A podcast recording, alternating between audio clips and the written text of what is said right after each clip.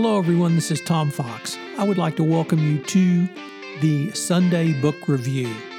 The Sunday Book Review is the series where I discuss books which impact the compliance practitioner, the legal professional, and the business professional.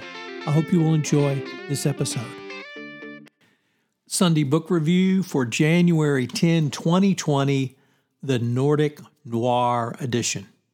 And we begin with Mikael Niemi's historical mystery To Cook a Bear.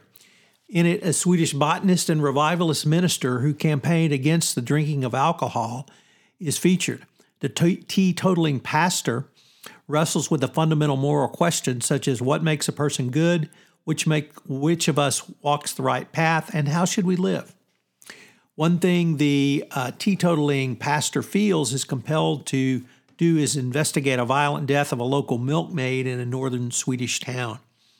The Boris local sheriff declares the victim was killed by a bear, but the pastor is certain she was murdered. The killing bear is walking around in human form, and soon a second woman disappears.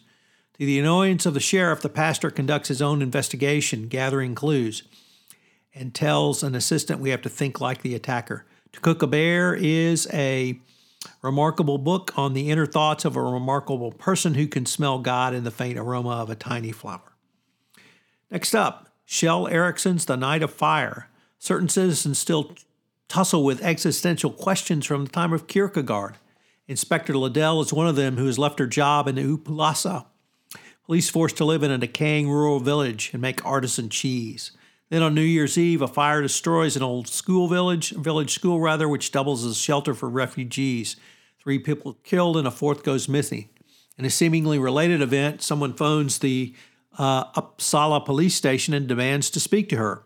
Someone may die, the caller warns. A second fire claims two more victims. Is it too late for the retired inspector to make a difference? The Night of Fire is rich with characters struggling to make sense of hate filled political and moral landscape quite different from the one they grew up in. And next up, Snowdrift by Helene Tursten. It is uh, starring Inspector Embla Nyström, who's a, accused of not caring. She's obsessed with a victim for a decade and a half, her best friend, who was snatched away from her before her eyes and never seen again. At the start of the novel, she receives a brief, ambiguous telephone call from her long lost friend, but before she can pursue this lead, Dusty Duty summons her to a snowbound resort where a guest has been murdered.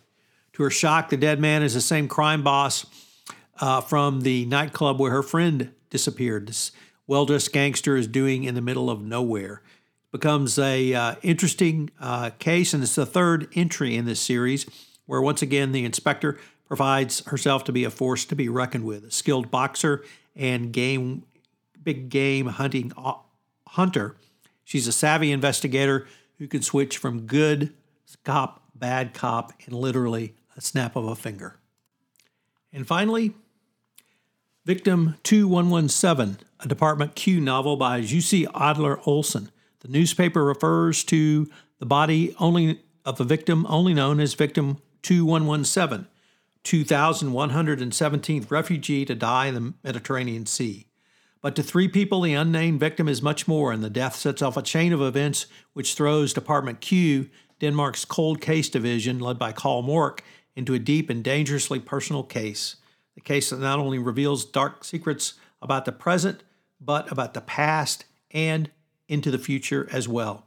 For a troubled Danish teen whose identity is hidden behind the computer screen, the death of this person becomes a symbol of everything he resents and perfect excuse to unleash his murderous impulses in real life. With the help of Department Q Squad, they must finally confront the painful memories and track down this new serial killer who has appeared.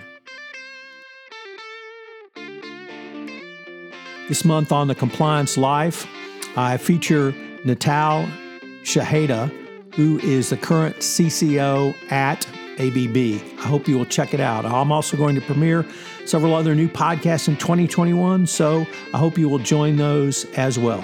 Thanks again for listening. This has been a production of the Compliance Podcast Network.